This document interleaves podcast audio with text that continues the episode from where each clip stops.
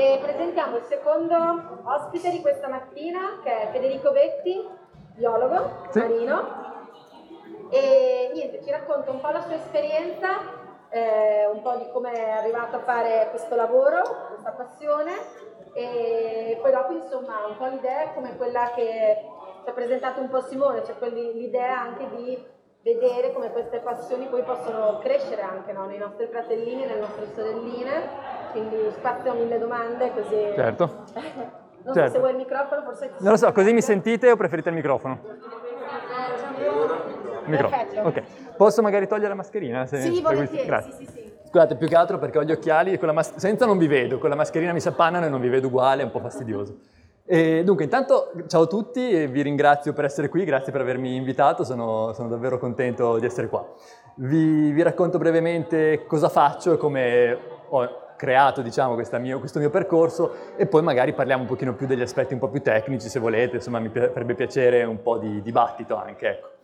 Io eh, sono uno zoologo marino e lavoro presso l'Università di Genova adesso, ehm, dove eh, beh, come ricerca appunto studio animali marini, soprattutto coralli, lumache di mare, animali diciamo che vivono attaccati al fondo, vicino al fondale, e, e dove tengo eh, i corsi di etologia marina, quindi comportamento degli animali marini, e di tiologia, quindi pesci in tutte le loro accezioni, la loro morfologia, la loro evoluzione, come, vi- come vivono, come ehm, occupano gli ambienti diversi, varie tipologie di pesci.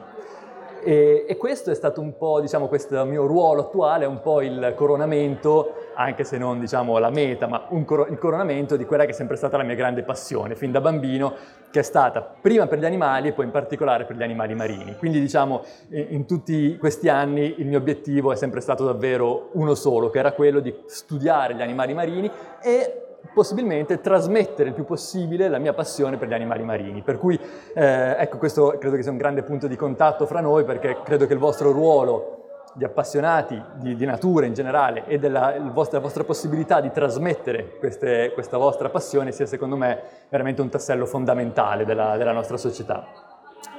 E la mia passione nasce da, da bambino, ma in realtà forse la maggior parte dei bambini piccoli amano gli animali. Tutti i libri, tutti i giochi per bambini tipicamente raffigurano degli animali.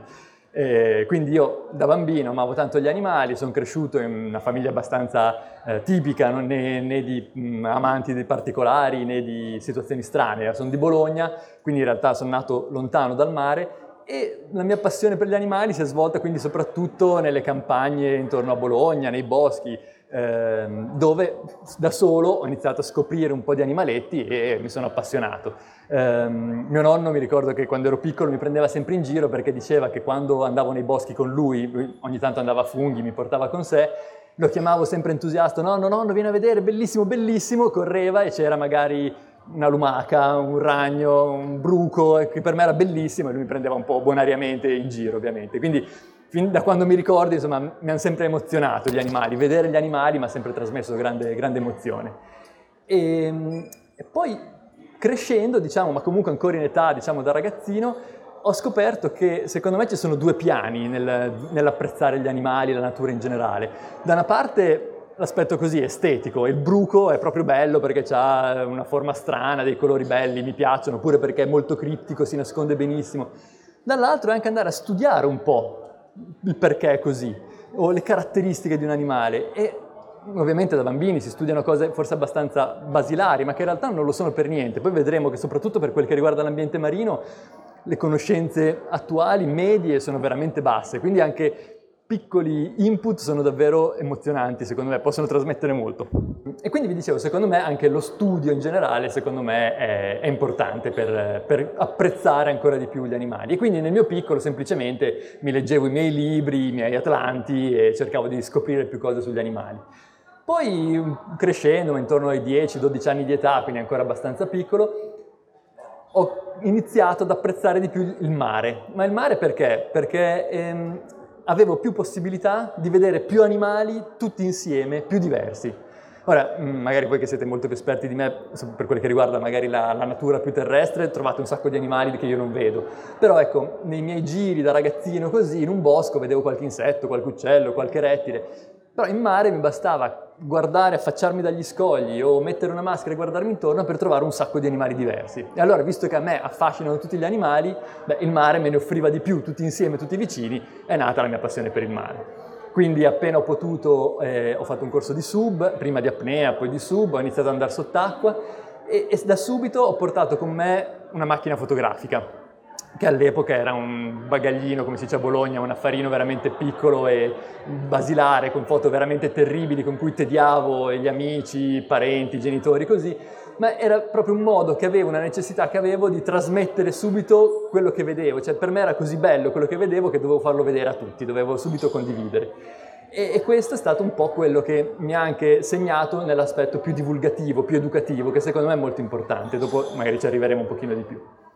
E quindi niente, la mia storia praticamente è stata quella. Mi sono appassionato di mare, di immersioni, di animali marini e ho deciso che da grande avrei fatto il biologo marino. Mi sono trasferito ad Ancona dove c'era un'università che ritenevo buona. Ho, mi sono laureato in scienze biologiche, poi in eh, biologia marina, la specialistica e, e, poi ho vinto il dottorato di ricerca in zoologia marina, quindi sempre su animali, perché la biologia marina in realtà è molto più ampia di quanto noi non pensiamo, ci sono tantissimi campi applicativi. A me però piacevano gli animali, sono andato sempre in quella direzione. E, e il dottorato di ricerca l'ho vinto, ma senza borsa di studio. Quindi per tre anni ho dovuto lavorare in università, ma senza essere pagato. Questo mi è stato possibile grazie ovviamente all'aiuto dei miei genitori, ma mi ha anche spinto a cercare di mantenermi il più possibile ovviamente. Quindi ho iniziato a fare lavori, cercare in generale di, ehm, di, trovare un modo per sostentarmi e questa è stata la divulgazione scientifica fondamentalmente. Ho iniziato a tenere un po' di corsi di biologia marina, il subacquei per esempio, qualche conferenza, ho fatto la guida ambientale, quindi ho portato tante scolaresche su, sui monti intorno ad Ancona, ma soprattutto sulle spiagge, a portare i ragazzi a vedere il mare e le coste e, e con, centri subacquei anche portare ragazzi a fare un po' di snorkeling, a fare un po' di educazione in generale. E, e questo secondo me mi ha formato, appunto mi ha dato anche un, una, un modo per esprimere a tutti la mia passione, la, quello che io eh, avevo studiato e che volevo trasmettere, e, che ancora porto avanti. Durante il dottorato ho scritto anche due libri dedicati ai subacquei, proprio di riconoscimento degli animali, proprio perché secondo me è importante diciamo, educare eh, sulla natura. Dopodiché la, la, storia in realtà è piuttosto rapida perché poi ho la, mh, mm, finito il dottorato, il professore di zoologia con cui eh, ho fatto il mio corso ehm, era, è di Rapallo, vicino a Genova, ha ottenuto il trasferimento, si è trasferito a Genova e io e la mia compagna, che eh, praticamente facciamo la stessa cosa, lavoravamo insieme con lui, ci siamo attaccati come delle cozze, siamo stati trasportati anche noi a Genova e lì poi abbiamo eh, avuto la possibilità di proseguire la nostra carriera. Ehm, all'interno dell'Università di Genova, quindi siamo stati entrambi molto fortunati a trovare il nostro spazio perché la competizione è tanta e non è mai eh, facile riuscire a, a, ricavarsi il proprio spazietto. E, e, quindi adesso appunto sono arrivato qui, sono ormai dieci anni che, che, vivo a Genova e dove con ruoli diversi ho lavorato all'interno dell'università e con le aree marine protette dove mh, mm, mi trovo molto bene perché trovo che la protezione sia ovviamente un aspetto eh, fondamentale del, del nostro futuro. Quindi ecco, la mia storia alla fine è questa. Eh, anche adesso che eh, in, in, lavoro in università, trovo che la divulgazione, l'educazione rimanga una, un fattore chiave per cui cerco di ricavarmi i miei spazietti per divulgare il più possibile. Non è facile perché secondo me oggi la divulgazione tende ad essere un po' semplificata. Cioè, tanti si sentono divulgatori, hanno voglia di raccontare cose. In realtà secondo me per farlo bene ci vuole una certa esperienza, una certa formazione, una certa capacità e anche un certo tempo. Io non ho molto di nessuno di questi, quindi cerco di farlo così con tranquillità, diciamo, a, a basso livello, però un po' tramite sito, social, un po' di lezioni, un po' di seminari, un po' di libri, articoli, cerco ancora di trasmettere eh, questa, questa, mia passione. E, e, confido che voi invece che, lo, siate, che, siete ben più formati in questo possiate eh, farlo a vostra volta. Questo perché secondo me eh, oggigiorno la, la, conoscenza della natura nei ragazzi, nei bambini, nei, negli adulti anche, è secondo me ancora molto poca e soprattutto per quel che riguarda l'ambiente marino con cui ho qualche, un po' di dimestichezza in più, trovo che ci sia tanta ignoranza e tanto timore, che è una cosa che io proprio non, eh, non riesco a, a, a sopportare. Eh, ci sono tanti ragazzi con cui ho a che fare che magari parlano di, di, cose terribili, guardano, giocano con videogiochi pazzeschi in cui fanno fuori legioni di mostri, eccetera, e poi hanno paura a mettere un'alluce in mare perché chissà cosa può arrivare da questi 20 cm di profondità, potrei essere ucciso da uno squalo, da un polpo assassino, da una razza che mi punge e muoio, cose del genere, lo trovo veramente terribile. Ehm, per cui c'è tanta diffidenza anche nei confronti del mare. E secondo me questo deriva Beh, diciamo, diciamo, dalla diffidenza che si portano dietro generazioni per generazioni, i genitori di solito trasmettono un po' le proprie paure ai figli, ma anche da questa divulgazione malfatta che troviamo per esempio in televisione, dove abbiamo questi documentari terribili in cui parlano solo degli animali più pericolosi, più aggressivi, più mortali. E recentemente ho visto un documentario in cui fra i dieci animali marini più pericolosi al mondo mettevano il paguro, non, non ho, capito, ho seguito il perché doveva essere l'animale più pericoloso del mare e non l'ho capito perché effettivamente non fa assolutamente nulla. E quindi c'è questa tendenza alla paura dell'ignoto che deriva da una grande ignoranza di fondo. Eh, errori che, mh, di riconoscimento, di ambientazione che sulla Terra sarebbero pazzeschi, confondere una mucca con un gatto è assolutamente impossibile, in mare vengono fatti tranquillamente, si fanno confusioni a livello enorme. E quindi credo proprio che sia importante da una parte l'educazione dei, dei, dei ragazzi, lo studio, e dall'altra anche la, ehm, lo studio e il vedere, vivere il mare, vivere la natura.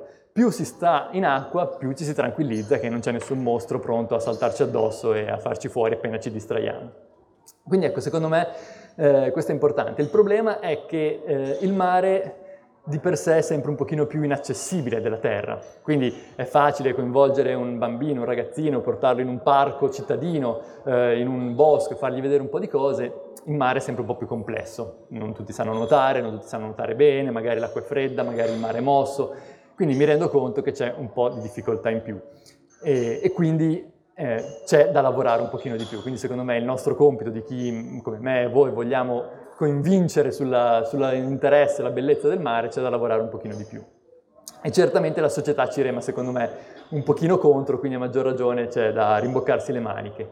E, ehm, anche perché non so se, se, anche per voi è successo lo stesso, ma mh, appunto da, secondo me i bambini, i ragazzini hanno una grande propensione per la natura, per gli animali, gli animali piacciono, solo che a un certo punto, forse con l'adolescenza, forse adesso anche un pochino prima, le cose sono un po' anticipate, eh, la società, la televisione, i programmi danno l'idea che quel ragazzino che ama tanto gli animali, che fino a pochi anni prima era quello forte perché conosceva un sacco di animali, sapeva stare nel bosco, sapeva nuotare bene, diventa un po', passatemi il termine, quello sfigato, quello che sa tutte le cose degli animaletti, che sta tutto il tempo a guardare il bruco e quindi via via che aumenta, progredisce l'adolescenza, insomma, quello che viene sempre visto più come sfigato tende di solito ad adeguarsi, dire vabbè, lasciamo stare gli animali, facciamo qualcosa di, parliamo di cose un po' più alla portata di tutti. Invece secondo me è proprio lì che bisogna agire. Io portando appunto in acqua, facendo snorkeling, eh, tanti ragazzi mi rendo conto che i bambini sono super entusiasti, vogliono toccare qualunque cosa, vedere qualunque cosa, e già i ragazzi sono un po' più annoiati e gli adulti poi diventano adulti che hanno un po' di timore nei confronti del, della natura. E, e, anche i subacquei con cui ho molto a che fare, adulti quindi, che vanno sott'acqua, quindi vedono gli animali, rimangono molto ignoranti, quindi vanno a cercare solo gli animali che più li colpiscono, appunto lo squalo, la grossa cernia, il corallo, perché sono belli e piacciono. Invece secondo me è importante far vedere che non c'è solo il grande, il, l'appariscente, ma che tanti animali sono interessanti e più li studiamo e più diventano interessanti. Eh, vi faccio un esempio, io eh, ho scritto un, um, un, libro sui nudibranchi, che sono animali che forse non conoscete, non hanno una gran fama, qualcuno sì, ok. Sono delle piccole lumache di mare, la maggior parte in Mediterraneo sono lunghe un paio di centimetri, tre centimetri, generalmente coloratissime. Coloratissime perché sono tossiche e quindi hanno queste colorazioni molto accese, aposematiche, per dimostrare la loro tossicità. E beh, adesso che eh, la fotografia subacquea ha preso molto piede grazie al digitale, ci sono tantissimi fotografi, tutti vanno in acqua con grandi macchine fotografiche, e i nudibranchi piacciono, stanno fermi, sono tutti colorati, sono soggetti abbastanza facili, quindi hanno preso molto piede, sono molto amati. Però in realtà nessuno sa niente di loro, lo, lo fotografano, fotografano la lumachina perché è viola e rossa ed è bella. In realtà studiandoli sono animali assolutamente straordinari, molti di loro sono tossici perché si nutrono di prede tossiche, per esempio dei coralli, si prendono le cellule urticanti delle prede tossiche, non le fanno esplodere, se le mettono in cima al loro corpo e diventano tossici a loro volta, le usano a loro difesa. Altri prendono delle microalghe e le usano loro, le tengono nella pancia, le microalghe fanno la fotosintesi e gli danno da mangiare continuamente, come se fossero a loro volta fotosintetici, per esempio. Questi animali si chiamano nudibranchi. Nudibranchi perché hanno le branchie nude, un po' esposte. Eh, altri addirittura sono in grado di prelevare solo i cloroplasti e metterseli nelle loro cellule, diventare come delle sorte di, di lattughe ambulanti che fanno la fotosintesi man mano che camminano. Più si studiano questi animali, più diventano affascinanti. Sono animali lunghi 2-3 cm e la maggior parte di essi sono dei predatori apicali, non hanno prede, non hanno predatori, come se fossero dei, degli squali, dei lupi, degli orsi, animali che non temono niente, però sono grandi così. Eh, questo secondo me aumenta il fascino no, del vederlo. Quando vedi quell'animale non dici solo è rosso, è carino, ma cavolo, ha degli adattamenti pazzeschi. E questo è difficile secondo me trasmetterlo. Io eh, ci provo e vorrei oggi coinvolgervi anche nel cercare di dimostrare un, un, questo, tutto questo. E, um, è anche un po' il motivo per cui faccio fotografie fin da quando ero ragazzino. Non mi sento un gran fotografo subacqueo, in realtà forse neanche un fotografo subacqueo, nel senso che non... Non amo fare foto, non sono neanche capace, di verità, di fare foto particolarmente artistiche o con tecniche particolari o per mostrare cose strane. Semplicemente la fotografia per me è un mezzo per far vedere agli altri quello che ho visto anch'io e discutere un po' di quello che ho visto. Hai visto questo quanto è criptico, è così criptico perché ha delle caratteristiche particolari e parlarne un po', quindi secondo me è un po' un mezzo così per, per, per parlare poi de, degli animali. Ecco. Eh, quindi secondo me diventa importante per tutti cercare di mostrare ai bambini, ai ragazzi, ragazzini, ragazzi la bellezza degli animali e anche trasmettere secondo me qualche cosa in più. Ehm, mostrare perché sono così belli, perché hanno tanti motivi di fascino. Ecco. E, e vi dicevo, effettivamente in ambiente marino questo non è semplicissimo eh, soprattutto quando poi immagino voi abbiate la responsabilità di portare un gruppo di ragazzini con voi, non è che posse, potete dire andiamo tutti in mare, qualcuno va sott'acqua, qualcuno no, andiamo a vedere tutto quello che c'è, non si può fare, me ne rendo conto. Però secondo me con un po' di occhio, un po' di esperienza, un po' di attenzione, in realtà si può eh, far vedere tanto anche banalmente dalla riva, dagli scogli, dalla, dalla spiaggia e tante cose non, a cui noi, tutti noi, eh, non, non, diamo, non, diamo, peso perché siamo abituati a vederli lì da sempre. In realtà le coste sono popolate, le coste intendo le spiagge per esempio, chiaramente non quelle molto antropizzate, quelle un pochino più naturali, o anche le, le coste rocciose, gli scogli, sono popolati da tantissimi animali che già solo per il fatto di essere lì sono un po' speciali, perché le coste sono popolate da animali di base marini, che quindi dovrebbero vivere in mare, ma che hanno imparato a vivere fuori dall'acqua per una parte piuttosto a lunga anche del loro ciclo vitale, della loro vita. E allora già per fare questo, per stare fuori dall'acqua, hanno un sacco di adattamenti particolari, di capacità particolari, che quindi già di per sé li rendono molto affascinanti, secondo me.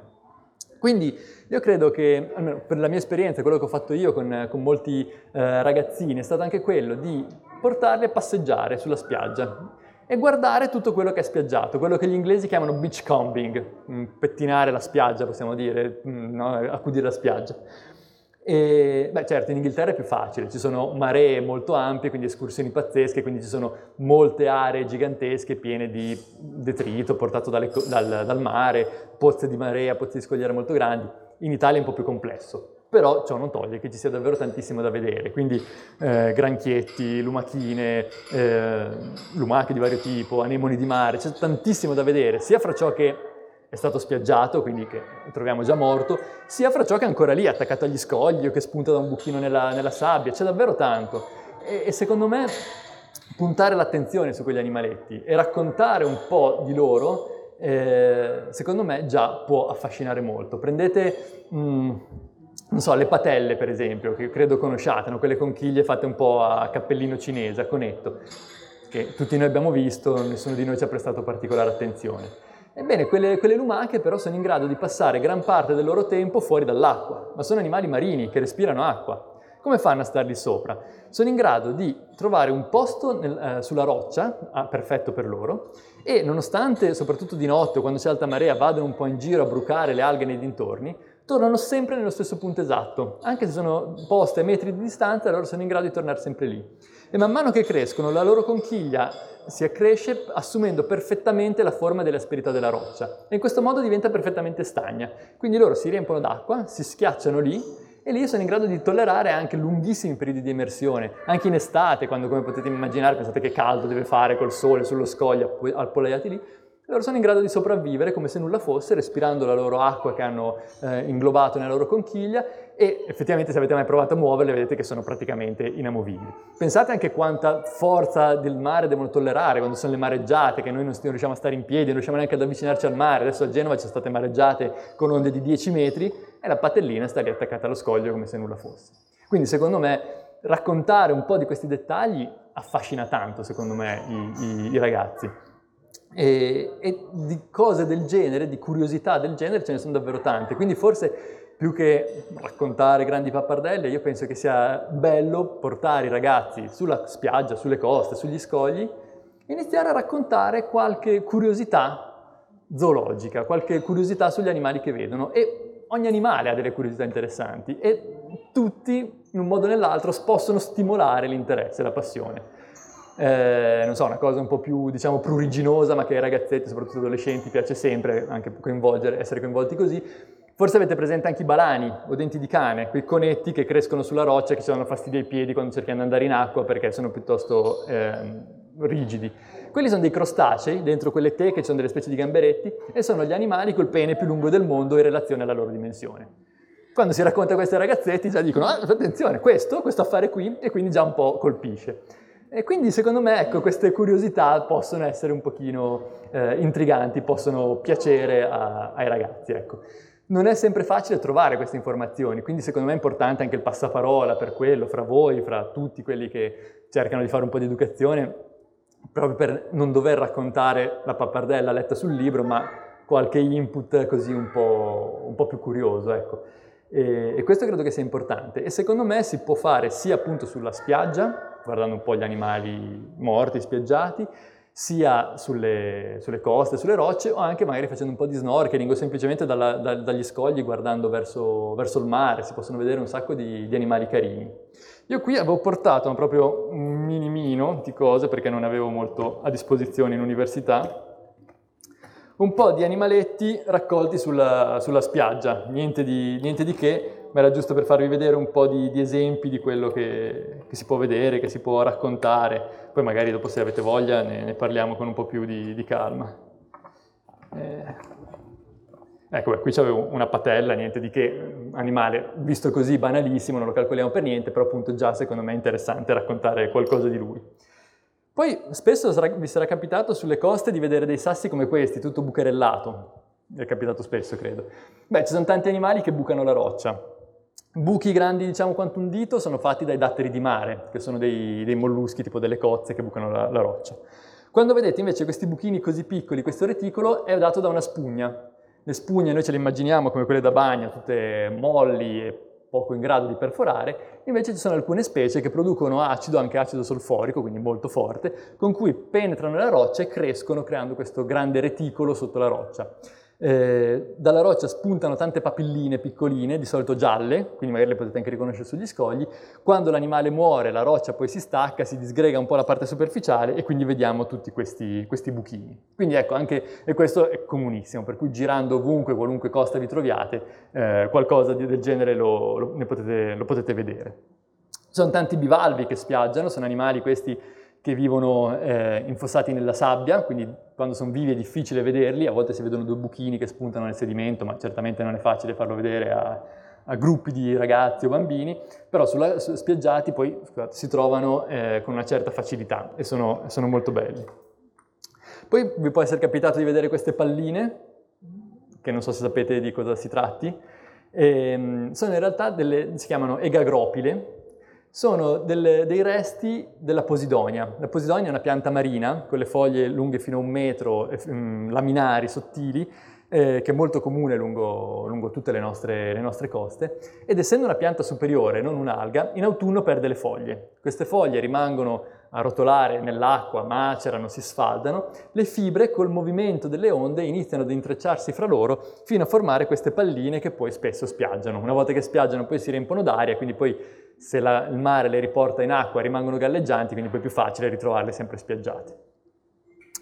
Oppure vi faccio vedere Beh, questa è una, di per sé, sotto vedete la conchiglia, una, una conchiglia si chiama stramonita, è una delle conchiglie da cui i fenici ricavavano la porpora, cosa che avete studiato certamente a scuola, anche quello è carino secondo me da, fare, da far vedere, poi adesso non vi annoio, ma se volete poi vi racconto tutta la storiellina che è piuttosto affascinante. Sopra ci sono dei balani, quelli col super pene di cui vi parlavo prima, e, e questa specie di pelurietta che vedete un po' viola, un po' bianca sopra, sono le uova di un gasteropode, di una lumaca simile... Ma in realtà queste che vedete qua sono le, sono le uova proprio di una lumaca come questa che state vedendo, come la stramonita. Poi ci sono altre lumache come questa, questa si chiama murice, che sono di nuovo altre specie da cui i fenici ricavavano la porpora, che fanno delle uova simili a queste, così un po' spugnose, a volte formano anche delle palle di uova molto grandi, che anche quelle si trovano spesso spiaggiate, bianche, e tipicamente vengono scambiate per spugne. Invece se ci guardate bene vedete tutte le cellettine con all'interno di ciascuna cellettina o l'ovetto, da cui poi uscirà la lumaca, oppure un piccolo buchino che vi dice che l'animale, la, la lumaca è già uscita, quindi la larva è già, è già, nel plankton. Quindi anche questa secondo me è una cosa piuttosto eh, carina da mostrare. Ecco. E poi finisco con questo, che ha una consistenza un po' plasticosa, quindi tipicamente viene buttato come un rifiuto schifoso, invece è un uovo di razza. Le, le, razze depongono le uova con questi astuccetti rigidi, un po' come i gattucci anche, che sono squali che sono abbastanza frequenti ancora lungo le nostre coste. E, e questa, eh, diciamo, quando l'animale si sta sviluppando all'interno, è abbastanza coriacea, ma allo stesso tempo un po' elastica, quindi permette all'animale di crescere. Nel momento in cui la piccola razza esce, buca, qui vedete, dopo se volete magari passarvelo, venire qui vederlo, vedete che c'è un solco, l'animaletto, la piccola razza, buca l'uovo ed esce all'esterno. Eh, l'uovo poi rimane quindi più leggero, spesso viene spiaggiato e rimanendo esposto all'aria diventa poi così più rigido, plasticoso, diciamo, e, e, e si può vedere spiaggiato. E queste sono tutte cose che ho trovato Adesso non tutte perché alcune le ho prese appunto all'università, però diciamo sono tutte cose che si trovano facilmente con una passeggiata anche banalmente lungo la nostra riviera romagnola se vogliamo andare sul lato Adriatico o lungo l'arco Ligure, Toscano se vogliamo affacciarci dall'altra parte. Non c'è bisogno di, né di girare il mondo né di andare in posti molto rinomati o bellissimi per, per vedere tanti animali spiaggiati o attaccati agli scogli che davvero possono eh, raccontarci molte storie. Ecco. E, ehm, ah, mi ero portato anche, ma poi non ve ne ho parlato, una cosa un po' strana, giusto così per, per curiosità. Questo che vedete in questo barattolo in alcol eh, è un brachiopode. I brachiopodi sono eh, animali che eh, diverse centinaia di milioni di anni fa eh, no, diverso, un paio di centinaia di milioni di anni fa, erano molto abbondanti nei, nei mari di tutto il mondo. Eh, quando i dinosauri erano dominatori del, della Terra, in ambiente marino c'erano delle vere e proprie scogliere, come quelle che adesso sono le scogliere coralline, fatte di eh, brachiopodi, questi animali che a prima vista sembrano un po' dei bivalvi, hanno il corpo racchiuso da una conchiglia fatta da due valve, come se fossero eh, questi, però questi sono molluschi. I, i brachiopodi invece sono un gruppo a sé stante che non c'entra proprio niente, dal punto di vista evolutivo è proprio tutta un'altra cosa. E erano così dominanti, ma poi non hanno retto il peso dell'evoluzione, la corsa evolutiva, per cui nel tempo sono un po' eh, spariti, si sono ridotti. Oggigiorno in Mediterraneo sono rimaste poche specie che vivono solo a grandi profondità, 300-400 metri di profondità, dove l'ambiente è ancora molto difficile quindi la competizione è poca e quindi rimangono delle specie un po' cosiddette relitte, che sono in grado di rimanere nel loro angolino. Questa invece viene da, dalla Patagonia cilena, da, dal sud, quindi del, del, Sud America, lato Pacifico, dove io ho lavorato tanto perché sono il referente nell'università di, di una serie di collaborazioni, una cooperazione che abbiamo con questo centro di ricerca cileno e, ehm, e, lì dove ci sono le acque fredde, all'interno dei fiordi c'è poco ossigeno, sono ambienti molto, molto, difficili, i brachiopodi sono ancora presenti. E per me è stato molto emozionante poterlo, poter vedere un animale che di solito si vede solo a centinaia di metri di profondità, vederlo così di persona. E in effetti concludo un po', poi mi farebbe piacere un po' di dibattito e dialogo, ecco, eh, anche col dire questo, che adesso molte ricerche si spostano verso ambienti sempre più lontani, per quello che riguarda eh, lo spazio per esempio, no? cerchiamo di conquistare pianeti lontani, e, banalmente fra gli zoologi marini adesso la maggior parte delle ricerche, dei fondi vengono investiti per andare a esplorare gli oceani, noi del, del fondo dell'oceano non sappiamo ancora praticamente nulla, sappiamo molto di più della superficie della Luna che non dei nostri mari. Eh, 96-7% della, dei fondali eh, abissali non sono mai stati osservati. Okay, quindi è veramente ancora tutto il nostro mondo da scoprire, noi non sappiamo praticamente nulla dell'ambiente marino. E in effetti è giusto quindi certamente andare a esplorarlo, a studiarlo, andare in profondità con dei robot filoguidati e effettivamente anche il mio gruppo, il gruppo di ricerca di cui faccio parte, come la mia compagna e tutti gli altri ragazzi che lavorano con noi, si sono tutti specializzati per andare a esplorare l'ambiente profondo. Eh, loro sono soprattutto concentrati sul Mediterraneo, ma comunque anche il Mediterraneo ha grandi profondità, la Liguria poi è praticamente una scarpata a picco sul mare, quindi si arriva molto vicino a costa a grande profondità. E, ehm, io sono rimasto l'unico che invece sono rimasto ancorato alla mia superficie, ma al massimo arrivo a una trentina, 40 metri di profondità in immersione, ma la maggior parte dei miei studi si svolgono fra la superficie e 20 metri di profondità. E, ehm, proprio perché credo che benché certamente più in profondità sia ancora tutto da esplorare, però in realtà spesso noi diamo molto per scontato cose molto superficiali di cui ancora davvero sappiamo poco, poco, poco o nulla, per cui c'è ancora tanto lavoro da fare, tanto da scoprire anche a pelo d'acqua. Per cui secondo me questa è un'altra, è da una parte un indice che forse abbiamo sbagliato qualcosa, dovevamo concentrarci con lo studio un pochino di più e, e, e ci siamo arresi un po' troppo presto forse. E quindi c'è ancora tanto lavoro da fare. Dall'altro anche il fatto che mh, la, la, l'ambiente così superficiale è molto complesso, molto articolato e molto affascinante. Quindi secondo me c'è ancora da affa- affascinarci noi, affascinare le, altre, le nuove generazioni su ambienti costieri che noi spesso diamo per scontati, non calcoliamo per niente, ma che invece hanno davvero ancora tantissimo da, da offrire. Ecco. Quindi concludo tutto questo pistolotto dicendo che secondo me il lavoro eh, di educazione che c'è da fare è ancora tanto ed è fondamentale per trasmettere eh, la passione per l'ambiente marino, per trasmettere il rispetto. Io credo che eh, sia difficile rispettare qualcosa che non si conosce. Mm? Più conosciamo una cosa, più l'amiamo, più è chiaro che ci teniamo, la vogliamo proteggere, la vogliamo preservare. E eh, la direzione che ha la società adesso è, è assolutamente contraria, per, benché ci riempiamo la bocca e benvengano il COP26 di questi giorni, così come tutte le innovazioni diciamo, tecnologiche che ci portano verso un futuro più green, benvengano, ma siamo molto lontani da, da quello che è il vero impegno per la protezione dell'ambiente. Il mare sta cambiando tantissimo in questi ultimi anni, sta cambiando severamente e, e la natura di per sé continuerà perché trova sempre una via per nuove strade. La nostra vita a contatto con la natura, il nostro sfruttamento della natura, beh, quello è, è piuttosto critico. Per cui eh, siamo in una situazione in cui è molto importante gestire meglio l'ambiente marino, proteggere e gestire l'ambiente marino. E secondo me per farlo bisogna essere consapevoli, consapevoli di com'è, di quanto è bello e di quanto sia importante proteggerlo. E per fare questo bisogna educare le generazioni attuali, che appunto sono piuttosto ignoranti in materia, ma soprattutto le generazioni future, i piccoli, i ragazzini, i bambini e quelli che verranno, a una maggiore comprensione e passione per l'ambiente marino. Quindi il vostro ruolo, secondo me, è fondamentale in questo, trasmettere la passione per poi in un futuro proteggere, eh, gestire, non dico che nessuno debba più pescare un pesce se no è la fine, ma gestire bene, avere una concezione diversa dell'ambiente marino, non una, una zona, un ambiente pauroso, pieno di mostri, non un grande posto in cui buttare rifiuto, prendere pesce, tanto ce n'è, ma un tassello fondamentale della nostra esistenza e quindi buon, un buon rapporto di passione, di fascino, di rispetto nei confronti dell'ambiente marino. Ok? Con questo io direi che smetterei di parlare a macchinetta e mi farebbe piacere sentire le vostre opinioni, vostre domande, curiosità, esperienze. Dimmi tu dici che è bene parlare e far conoscere ai bambini e ai ragazzi eh, l'ambiente marino per poi poterlo anche rispettare. E uno dei mezzi principali, principalmente dalle scuole, anche usato più che la spiaggia, il mare, tutta la natura naturale, è l'acquario.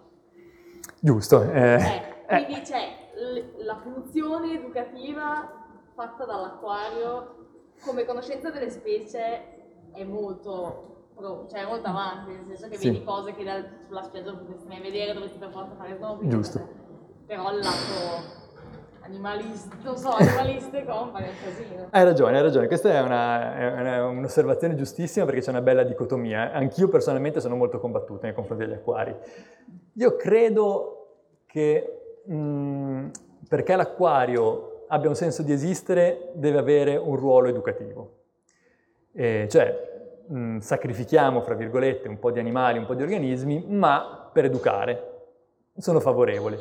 Il problema è che secondo me in Italia non esistono acquari in grado di educare. Mi spiego. Ehm, non so, per esempio, io ho, visto, ho visitato l'acquario di Monterey, in California. È assolutamente bellissimo, è incentrato soprattutto sulla baia di Monterey, quindi gli animali che ci sono sono quelli che stanno lì e che non si riescono a vedere facilmente. Ci sono tantissimi volontari che raccontano qualunque cosa, pannelli esplicativi, giochi per i bambini per mostrare come la sogliola si nasconde sotto la sabbia, come cambia colore, cose eh, affascinanti. Io lo trovo bellissimo. In Italia, io eh, vivendo a Genova, collaborando con l'Acquario di Genova per certe cose scientifiche, lo conosco bene, è tutto sensazionalistico, tutto impressionante. C'è la vasca con gli squali, la vasca con questi poveri lamantini a cui ogni giorno danno tonnellate di insalata e questi si brucano l'insalata. Capisco che possa affascinare, un bambino che vede il lamantino si affascina di più di un bambino che vede una patella, sono d'accordo. O lo squalo fa il suo effetto, i delfini fanno il loro effetto. Però rimane secondo me un po' fine a se stessa. Ok, ho visto il lamantino che mangia l'insalata, bello. Nessuno mi ha detto niente, non so neanche cosa sia, non so che di quel lamantino lì ce ne sono tre vivi perché gli altri 30 sono morti nel giro degli ultimi due anni perché non sono nel loro ambiente, sono tutti secchi perché non sono nel loro ambiente. Non lo so, certo è positivo, meglio che niente, far vedere per tanti ragazzi, tanti bambini che magari non hanno la possibilità né di viaggiare né di guardare bene la spiaggia, beh, è bello che vedano uno squalo così.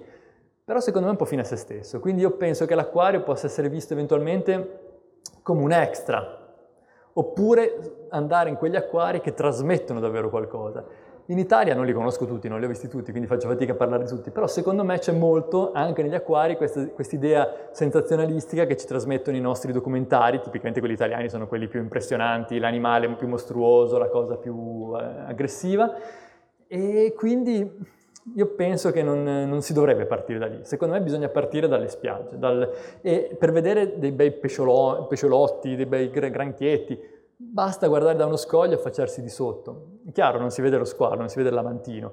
Però secondo me è una cultura meno pazzesca, diciamo meno, eh, che colpisce meno, ma che rimane di più. E lo squalo lo puoi vedere anche dal documentario, lo puoi vedere dal libro, Mm, vederlo poi in un acquario ti trasmette molto di più? Secondo me poco di più. Invece imparare a conoscere bene quello che hai davanti, dire sono venuto in spiaggia tutti i giorni e non ho mai fatto caso a tutto quello che c'è qui, è secondo me qualcosa molto, che ti rimane molto più dentro. A Genova io ho degli studenti che stanno facendo biologia marina, quindi dovrebbero essere appassionati, a cui dico, non so, parlo di un animale, uno spirografo, che sono dei, dei vermi con un ciuffo bellissimo, coloratissimo, e gli dico, beh, questo lo vedete affacciandovi dalle murate del porto, per esempio, il porto antico di Genova. E nessuno ci ha mai fatto caso, nessuno si è mai affacciato a guardare giù sotto c'è di tutto, ci sono delle orate. Abbiamo, abbiamo scoperto, pensa recentemente, che proprio davanti all'acquario, nel pontile di fronte dove sta l'acquario, c'è una popolazione di gorgonie, che sono dei parenti dei coralli, eh, che è la più superficiale al mondo. La maggior parte delle gorgonie vive sotto i 15-20 metri di profondità. Quella, per una questione particolare, il porto stesso che dà un sacco di cibo, un tendone che copre, un pontile galleggiante, per una serie di motivi ci sono queste gorgonie che stanno a pelo d'acqua e si vedono dalla superficie. Abbiamo scritto un articolo scientifico de- descrivendo la popolazione di gorgonie più superficiale al mondo. Nessuno si era mai affacciato per vedere che lì c'era pieno di gorgonie, diciamo. Quindi secondo me c'è da educare più sul piccolo che non andare negli acquari. Io personalmente sono un po' contrario rispetto agli acquari, credo che dovrebbero essercene pochi e molto ben fatti dal punto di vista educativo. Prego, mi sa che è stato prima tu, dimmi. Eh, no, io volevo chiederti, proprio per questa cosa, essendo noi non esperti, cioè almeno io non ne so niente, hai delle fonti, libri divulgativi, video, siti da dirti per Eh, fare tipo giusto. beachcombing, cioè per poter pro- proporre un'attività di quel tipo? Giusto, beh, ehm, secondo me ci sono in Italia pochi divulgatori, ma qualcuno c'è, quindi magari si potrebbero contattare loro. Se no, secondo me può essere utile anche eh, l'uso dei social, che sono tanto criticati, ma secondo me se usati bene hanno il loro perché. Per esempio su Facebook ci sono un po' di, di pagine da seguire che, che, secondo me possono trasmettere un po' di, di, informazioni interessanti. Così proprio su due piedi, adesso non è che ho una gran memoria, ma mi viene in mente per esempio la pagina proprio del Monterey Bay Aquarium, che si chiama Mbari, come la città di Bari con la M davanti, eh, che è un'associazione che studia quegli ambienti e fa, foto, fa vedere foto video assolutamente straordinari. Il NOAA, Centro di Ricerca di Gestione Atmosferica Oceanica Americano, NOAA con due A, fa cose assolutamente pazzesche. E, ehm, poi mi viene in mente, beh, ci sono dei gruppi di teologia, proprio si chiamano ictiologi in inglese, che fa vedere un po' di cose interessanti. E, um, stavo pensando, eh. Uh, Adesso non me ne vengono più su due piedi, ma adesso ci ragiono ancora. Comunque, secondo me, cercando sui social, anche con le parole chiave, con, eh, cercando un po' anche solo su Google certi animali, tipo patella, vai a vedere a un certo punto, senza fermarsi a Wikipedia, ma poi si trovano altre, altre informazioni. Fra i divulgatori mi viene in mente di citarti subito Angelo Moietta, M-O con la J, Etta, che è un signore ormai prossimo alla pensione, ma che ha scritto tanti libri e tanti articoli per riviste di carattere con una solida base scientifica ma poi molto divulgativi. Quindi i libri di Moietta per esempio li consiglio assolutamente e se volete anche contattarlo è super gentile e disponibile, quindi probabilmente vi dà anche un po' di consigli, informazioni, è davvero bravissimo. E, ehm, poi vi direi di rivolgervi anche all'università dove ci sono persone che sono, a parte me, ma qualcuno anche, anche più competente per raccontarvi queste cose. E credo che potrebbe essere carino eh, anche fare dei del, delle partnership, diciamo, come si dice di questi tempi, eh, in cui magari qualche docente può accompagnare ogni tanto qualche gruppo. Noi lo facciamo, io eh, a volte vengo coinvolto da scuole del, dei licei, per esempio della Liguria, per andare a raccontare qualche cosa anche sul campo, magari organizzare la giornata in spiaggia in cui qualcuno racconta cose. E, e, poi col passaparola poi si, si riesce a creare dei bei, dei bei secondo me, de, delle belle strutture. E quindi direi social, eh, beh, partirei anche dai documentari fatti bene, per esempio quelli della BBC, BBC Earth, Blue, mm, Blue Planet, trasmettono un sacco di informazioni interessanti, certo non sulla patella, sul banano, su cose più grandi, però secondo me già formano parecchio. E poi sì, social e poi un po' passaparola. Purtroppo in Italia secondo me manca tanto la, la, una rete di veri divulgatori, non ci sono neanche giornalisti scientifici, eh, non so se capita anche a voi per la parte magari più terrestre, io tutte le volte che su un giornale online, Repubblica, Corriere, quello che è, leggo una notizia, un articolo legato al mare, scopro che è sbagliato, sempre, ci sono sempre scritte delle baggianate, delle cose incorrette perché sono giornalisti che si devono occupare di mille cose diverse e non possono sapere tutto ovviamente. Il giornalista scientifico proprio come figura in Italia non c'è e quindi anche il divulgatore, i divulgatori sono davvero pochi. Un altro divulgatore bravo, anche se si occupa più di, di terra ma fa qualcosa anche sul mare, è Marco Colombo, non so se lo conoscete, è un fotografo molto bravo. E, ehm, Così come è piuttosto bravo secondo me Emanuele Biggi, che forse conoscerete perché è uno dei co-host di Geo, anche lui genovese, lui si occupa più della parte terrestre, ma è uno dei divulgatori veri italiani. Purtroppo sono davvero pochi e quindi bisogna basarsi tanto sul passaparole. Questo secondo me è un altro grande problema, effettivamente, perché è difficile trovare delle fonti, trovare una bella rete. Però ecco, secondo me fra un po' mandando mail, un po' di social si riesce a, a fare. Io... Facci sapere cosa sei a Bologna. Io assolutamente volentieri, guarda, se, non so voi su che, che, lato di mare preferite affacciarvi, ma eh, se, se, ci fosse occasione mi farebbe assolutamente piacere fare qualche, qualche giro insieme, insomma. Figurati. Dimmi. Allora, quando andiamo anche per boschi in giro con i bambini, loro spesso raccolgono gli animali, no? Mm-hmm. E, e, soprattutto gli animali piccoli e soprattutto quelli marini non sembrano veri animali, cioè non vengono percepiti come veri animali e quindi a volte eh, cioè, li toccano, li vedono come reagiscono, però secondo me cioè, è anche bello quello vedere come sì. reagisce un animale e quindi qual è l'equilibrio tra... Quello di, giusto dipende, dipende, dall'animale, nel senso che anche io sono dell'idea che una volta diciamo diventati adulti sia meglio non toccare niente capisco che per i bambini il gioco sia importante, quindi tocchicciare è, è utile. ma- con gli animali marini c'è il problema che a volte, non, essendo più lontani dalle, da quello che conosciamo normalmente, da una parte rischiamo di danneggiarli molto più di quanto penseremmo, e forse è un peccato, e dall'altra rischiamo di farci male noi, perché magari andare a tocchicciare il granchio una, può, essere, può avere dei, dei, dei, risvolti piuttosto negativi. E, um, un mio amico con cui facevamo eh, questi snorkeling biologici insieme portando persone, aveva trovato un bel granchio favollo, sono dei granchi piuttosto tosti con le chele grosse, e per farlo vedere ai ragazzi che erano con noi ci ha infilato un po' una mano per tirarlo fuori, questo granchio gli si è attaccato, praticamente gli ha bucato il pollice che si vedeva l'osso ed era ancora attaccato lì, così ci ha rimesso parecchio. Quindi in generale è sempre meglio non toccare più di tanto. Ecco. Io penso, beh, se ci sono animali spiaggiati, quindi morti, pericoli non ce ne sono e vale la pena toccare qualunque cosa.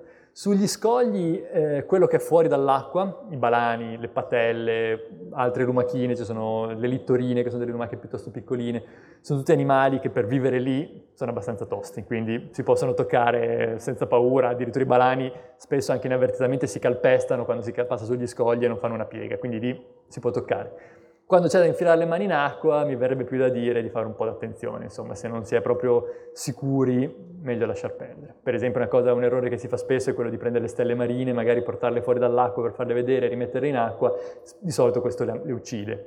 E capisco che sia bella vedere la stella, ma forse conviene vederla senza toccarla. Oppure dall'altro canto appunto si, può infilare la mano in qualcosa che magari è urticante o, o spinoso o un po' nervosetto, quindi è meglio per la sicurezza nostra e loro, diciamo, non, non andare a infilare le mani quando non si conoscono le cose. Lì un po' più di, di attenzione ci vuole per entrambe le questioni, insomma, secondo me. Prego. Dimmi. Ehm, tu che esperienze potresti consigliare per far approcciare i bambini all'ambiente marino per chi però è in un ambiente dove il mare non c'è? Cioè, mi rendo conto che sembra una domanda cioè, un po' impossibile, però cioè, non so se conosci un po' l'ambiente scout, ma i bambini possono prendere delle cose che si chiamano specialità. Sì. Ovvero facendo varie prove su un ambito si specializzano in qualcosa che può essere la fotografia, la cucina, una serie di cose. C'è questa specialità che si chiama amico del mare e una bambina mi ha chiesto amico del mare e io non ho idea di cosa fare. Capisco, in effetti può essere un problema. Quello lo capisco.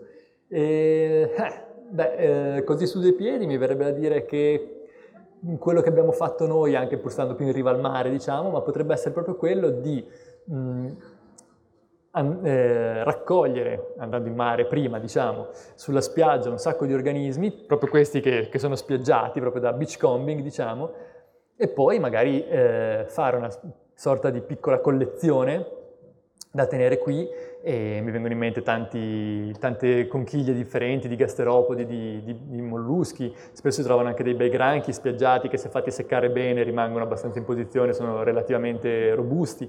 Fare una sorta di collezione e, e poi da lì eh, fare vari giochi, dall'identificazione al cercare di capire cosa sono, come vivono, ehm, magari capire anche chi sta un po' più di, di, per sé fuori dall'acqua e chi sta al di sotto dell'acqua, perché poi sulla spiaggia troviamo sia chi vive lì, sia chi ci è arrivato con le mareggiate, per esempio. E, e poi, beh, sulla spiaggia purtroppo ci sono anche tanti rifiuti, per cui potrebbe essere anche carino fare qualche laboratorio sul distinguere i rifiuti da, da, dagli altri organismi o capire come i rifiuti possano impattare gli, gli animali marini eh, però ecco, secondo me la questione potrebbe essere par- partire o da delle fotografie, ma secondo me per i bambini è sempre meglio avere qualcosa di un po' più tangibile, quindi fare una bella raccolta. Ecco, secondo me con qualche gita su, sulle coste dovreste riuscire ad accumulare abbastanza materiale per, per coinvolgere un po', secondo me, i bambini. Ecco. Io agirei così. Magari mettendoci insieme anche qualche foto, solo per il fatto che quando l'animale è spiaggiato ovviamente perde colore eh, oppure si rinsecchisce un po', per cui magari far vedere questo è come lo vedi tu in spiaggia, questo è l'originale con la foto, potrebbe essere secondo me piuttosto stimolante, piuttosto, piuttosto carino. Eh, mi vengono in mente anche che non ho citato le teche dei ricci di mare, magari vi è capitato di trovarle sulla spiaggia, eh, colorate, molto belle, da lì capire che, che, un riccio non è facile se si è perso tutti gli aculei, addirittura abbiamo, quando facciamo gli esami di zoologia agli studenti di biologia gli facciamo vedere la teca del riccio e molti non sanno che è un riccio, quindi eh, la strada da fare, come vi dicevo, è tantissima. Per cui far vedere una bella foto di un riccio di mare, con la loro bocca strana, eccetera. Far vedere il, la teca può essere già un altro approccio, un altro, qualcos'altro di, di, interessante che non conoscono. Secondo me, diciamo, delle cose da mostrare ce ne sono davvero tante proprio perché il livello base è piuttosto basso.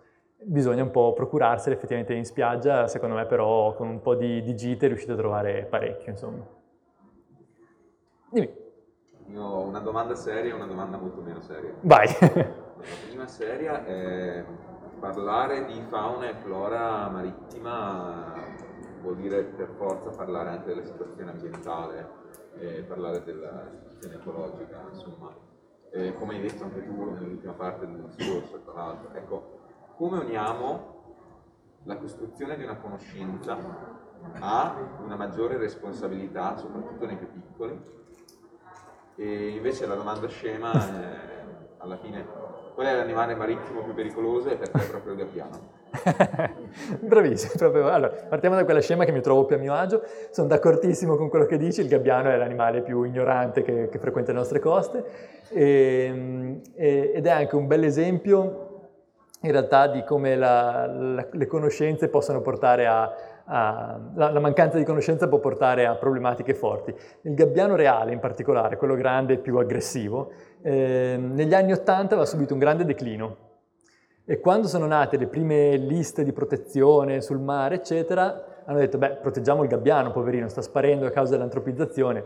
Invece il gabbiano reale, che è bello forte, strong e non aveva grossi problemi, ha approfittato, ha imparato, diciamo così, ad approfittarsi della presenza umana, a partire dalle discariche, i rifiuti, eccetera, e quindi è diventato dominante. Ha fatto fuori il gabbiano comune, che era molto, appunto, comune prima, adesso ce ne sono molti pochi. Addirittura alcune, sull'isola di Bergeggi, nel Savonese, c'era una piantina endemica, una sottospecie endemica dell'isola, è stata ricoperta di guano dai gabbiani che hanno fatto lì una colonia, è sparita a favore del gabbiano. E adesso diventa difficile gestire il gabbiano perché è una specie protetta. Quindi diciamo, purtroppo ci sono delle cose da, da assestare. Il gabbiano effettivamente è un animale veramente, um, gabbiano reale, piuttosto aggressivo in generale, soprattutto perché eh, nidifica lungo la costa e tutti gli animali quando hanno il nido chiaramente sono un po' più aggressivi per, per difenderlo. E, però molti lo fanno in posti un po' nascosti, un po' isolati, lui lo fa proprio lì sulla costa, in città, ovunque, quindi è più facile incapparci. E poi ha questo strumento difensivo che si chiama mobbing, cioè tanti esemplari si mettono insieme contro l'assalitore, attaccandolo con delle beccate, facendo un sacco di strilli e anche facendo un sacco di cacca sul, sull'assalitore. E quindi è un sistema abbastanza aggressivo e fastidioso, perché noi come esseri umani siamo relativamente grandi, se un uccellino ci dà, anche fosse innervosito dalla nostra presenza, tende di solito a stare lontano, a scappare. Invece i gabbiani si mettono tutti insieme e diventa peggio. Io per qualche anno ho fatto un campionamento proprio appunto sulla costa, eh, una, su una falesia rocciosa, dove fra l'altro era molto esposta, quindi c'era sempre un mare micidiale, quindi tutte le volte per me era faticosissimo inerpicarmi all'alba giù per questa scogliera, sto mare mosso così. In primavera c'erano i gabbiani che nidificavano e quindi mi cagavano anche addosso mentre cercavo di arrivare alla scogliera, quindi odio profondamente i, i gabbiani, assolutamente.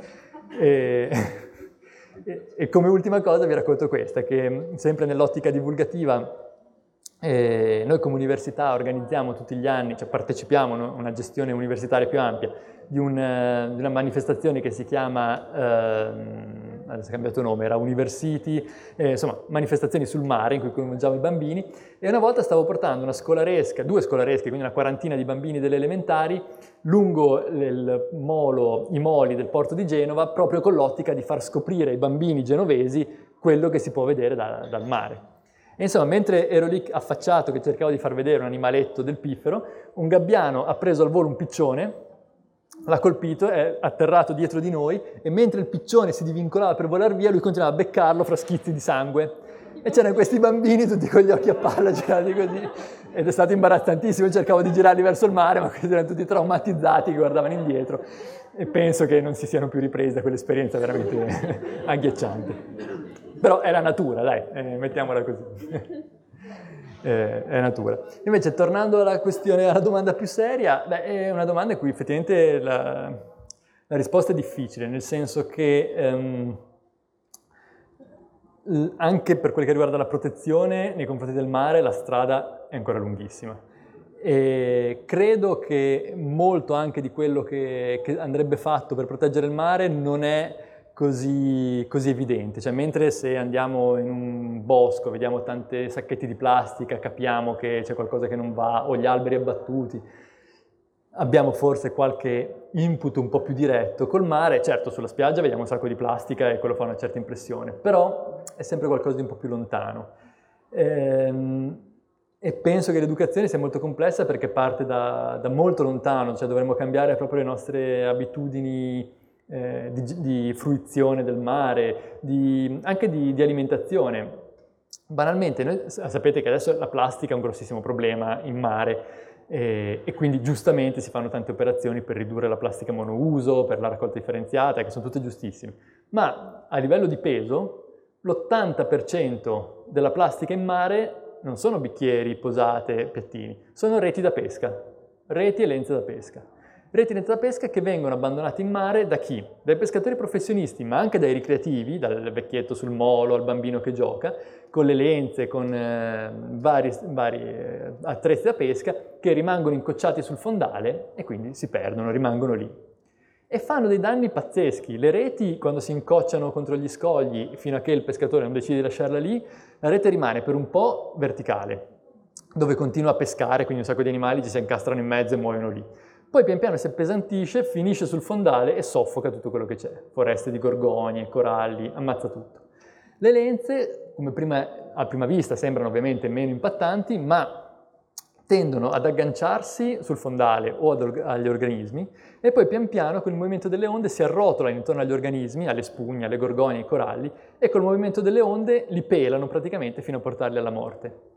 E pensate all'interno dell'area marina protetta di Portofino, che è un'area marina protetta che funziona molto bene, però la pesca comunque è consentita in certe zone, circa il 60% di queste grandi gorgonie, questi coralli a ventaglio bellissimi, importantissimi anche per la salute del mare, che si trovano all'interno dell'area marina, hanno tracce di lenze arrotolate, il 60% in un'area marina. Quindi l'impatto dell'uomo è mostruoso sull'ambiente marino e effettivamente per un bambino capire questo è veramente difficile. Quindi io penso che la, la cultura, diciamo, eh, della fruizione del mare debba cambiare, dobbiamo cercare di mangiare meno pesce, mangiare pesce meno impatt- meno, la cui pesca è meno impattabile. Personalmente sono molto favorevole all'allevamento, io mangio solo pesce allevato e non pescato in altro modo. Eh, da lì per un bambino trasmetterlo onestamente non, non saprei come, come, fare a, a trasmettere tutta la reale eh, problematica del mare. Penso che la cosa più evidente sia di nuovo la plastica spiaggiata, quindi partire da lì, eh, che è un po' banale forse, però effettivamente fare una camminata sulla spiaggia e vedere quanto rifiuto c'è, secondo me già trasmette parecchio. Eh, poi di più è difficile. Dimmi. Cioè magari anche quella è una passione, cioè se tu gli fai vedere la plastica, poi magari quando hanno 12 anni si ricordano e dicono ma aspetta andiamo a vedere, cioè capito magari da, da, una cosa piccola, da una cosa facile, magari resta una traccia in loro che poi li può far andare a approfondire. Certo, giusto, giusto, sicuramente. Sì, sono d'accordo che quando si parla di mare è bene non fermarsi solo alla bellezza, ma anche alle problematiche. Credo che effettivamente per i bambini quella della plastica sia forse la più, la più evidente, di più difficile. Forse qualche spiaggiamento a volte eh, dovuto ai cambiamenti climatici, oppure eh, magari capita, però appunto se voi non siete sempre sul mare è più difficile vederlo, a volte ci sono degli spiaggiamenti di meduse, le meduse in questi ultimi anni fanno grandi bloom, si dice, grandi fioriture, e quindi si possono vedere in mare e poi quando arrivano a costa si vedono sulla spiaggia. E quello è una conseguenza del depauperamento di pesci che abbiamo fatto noi, cioè abbiamo tolto tutti i pesci che erano loro possibili predatori e adesso le meduse hanno preso il loro posto. Le meduse mangiano anche le larve di pesce, per cui diciamo, è, un, è un circolo vizioso. Per cui forse girando sulla costa e vedendo tutte le meduse si può introdurre un po' anche ai bambini questo discorso, anche se magari un po' complesso. Però bisognerebbe trovarci, sì, ecco, anche perché le meduse durano pochi giorni e poi si, si dissolvono, quindi non si vedono. Per cui... Cominciano a spiegare delle tartarughe marine e quelle un sacco ci loro, cioè un sacco di ah. sono state pescate. Hai ragione, quello è giusto, giusto, giusto. Quello non ci avevo pensato. Sì, le tartarughe eh, che si trovano ospitali- ospitalizzate eh, effettivamente lo sono di solito proprio perché hanno ingerito eh, ami e, e, lenze in effetti, quindi quello può fare un certo effetto sicuramente, anche perché spesso sono piuttosto danneggiate, effettivamente è interessante e a volte questi centri fanno, ospitano anche ragazzi, bambini per, per vedere. A Rimini, mm. eh sì, quella è una cosa giusta, giusta, hai ragione, bella, una, una bella iniziativa quella sicuramente. e ad esempio quegli animali che abbiamo visto che rimangono sulla, appunto, sulla superficie, rimangono su, sui sassi, hai detto le, le patelle. Le patelle, sì. E cioè, come si adattano ad es- ad esempio quando, non lo so, il sasso viene rimosso, non c'è più altri cambiamenti?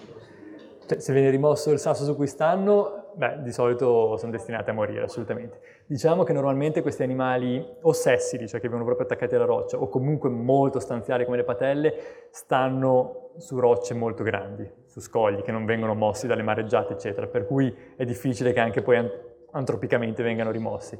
Però certo, se, se succede, non hanno molte alternative. Molti animali marini, considerate la quasi totalità degli animali marini, ha una fase larvale e questa fase larvale è generalmente plantonica e quindi tante larvette che girano nell'acqua vengono trasportate a destra e a sinistra.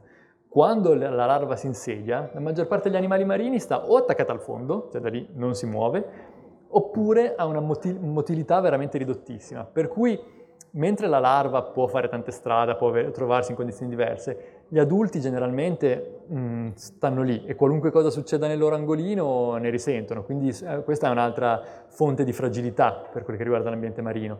Pensate che ci sono alcuni pesci che nel corso della loro vita non fanno mai più di 4-5 metri una volta diventati adulti, diciamo, quindi so- sono super pigri e super stanziali. Se in quei 4-5 metri succede qualcosa, certo, possono spostarsi, ma se lì di fianco non c'è l'ambiente adatto a loro, no- non possono più fare niente. Quindi questa è un'altra fonte di, di problematiche, diciamo, certamente. E, e considerate, fra l'altro, scusate, apro una parentesi perché mi hai fatto venire in mente questa cosa, che spesso in mare è difficile anche riconoscere ciò che è vegetale da ciò che è animale. E questa è un'altra cosa che anche da convincere i ragazzi è complesso, cioè far vedere un corallo, una gorgonia e dire questo non è una pianta è veramente complesso, quindi secondo me è un'altra questione da, da- da- da valutare ecco, per chi volesse poi insegnare queste cose. Considerate che fino alla metà del 1700, in realtà fino al 1723 si pensava che i coralli fossero, anche a livello scientifico, che i coralli fossero piante. E quindi è quasi l'altro ieri, se vogliamo, rispetto alle competenze che abbiamo. Eh, per cui c'è, c'è- c'è anche questo aspetto qua di cui noi, che non avevamo affrontato, distinguere una pianta da un animale, potrebbe essere carino anche quello, anche come gioco, come eh, esperienza, come prova, insomma. Beh, non so che ora ho fatto, ma ah, ancora- se avete ancora un po' di domande ci sono, se no forse vi ho tediato anche abbastanza. Dimmi. Ma eh, una curiosità, Sì. i bivalvi che sono sulla spiaggia sono nuovi? No, Sì, c'è qualche, c'è qualche bivalve che, che vive anche nella zona di marea e quindi si- quando si ritrae la marea rimane sepolto, quando la marea risale eh, si riattiva così. Però nel caso sono infossati. A parte come dicevo prima, in ambiente mediterraneo la marea è così ridotta che non è che c'è tutto questo spazio a disposizione. E poi nel caso vivono infossati, quindi se li vedi fuori, generalmente perché sono morti, sì. ok. E con le conchiglie, dentro se uno le avesse, ci sarebbe ancora il corpo del- Beh, il, il- la- il corpo del bivalve si disgrega piuttosto in fretta, quindi se è morta da poco, ma poco ti posso dire 3-4 giorni, sì. Se no rimane solo la conchiglia che invece ha tempi molto più lunghi, quindi la maggior parte delle conchiglie che vedi sono, sono vuote. E invece trovarle con l'animale dentro, magari se fai una camminata in spiaggia, un giro in spiaggia subito dopo una mareggiata, allora può essere che ci sia qualcosa che è stato portato dalla corrente e, e- e rimane lì, altrimenti è, è difficile. E, a questo proposito mi è fatto venire in mente un'altra cosa, già che, che l'hai citato. Magari vi è capitato di eh, vedere spiaggiate delle, de- delle conchiglie di bivalve come questa, solo una valva magari, con, come questa qua, con un buchino al centro, che sono quelle tipiche che poi si, met- si mettono- possono mettere nelle collanine, no? che piacciono un sacco. Ecco, vi siete mai chiesti chi è che fa quel buco, perché hanno quel buco lì? È un predatore, bravissimo, una lumaca proprio tipo questa, i murici, quelli della porpora che dicevamo prima, o dei- delle specie simili, che hanno la radula, che è una lingua eh, che è in grado di perforare, bucano le conchiglie con l'animale vivo all'interno e eh, risucchiano poi l'animale, quindi rimangono solo le, le valve. Anche questa è una cosa che in spiaggia si vede molto frequentemente, queste conchigliette bucate è un'altra cosa carina da raccontare, si possono raccogliere, insomma è piuttosto affascinante come cosa.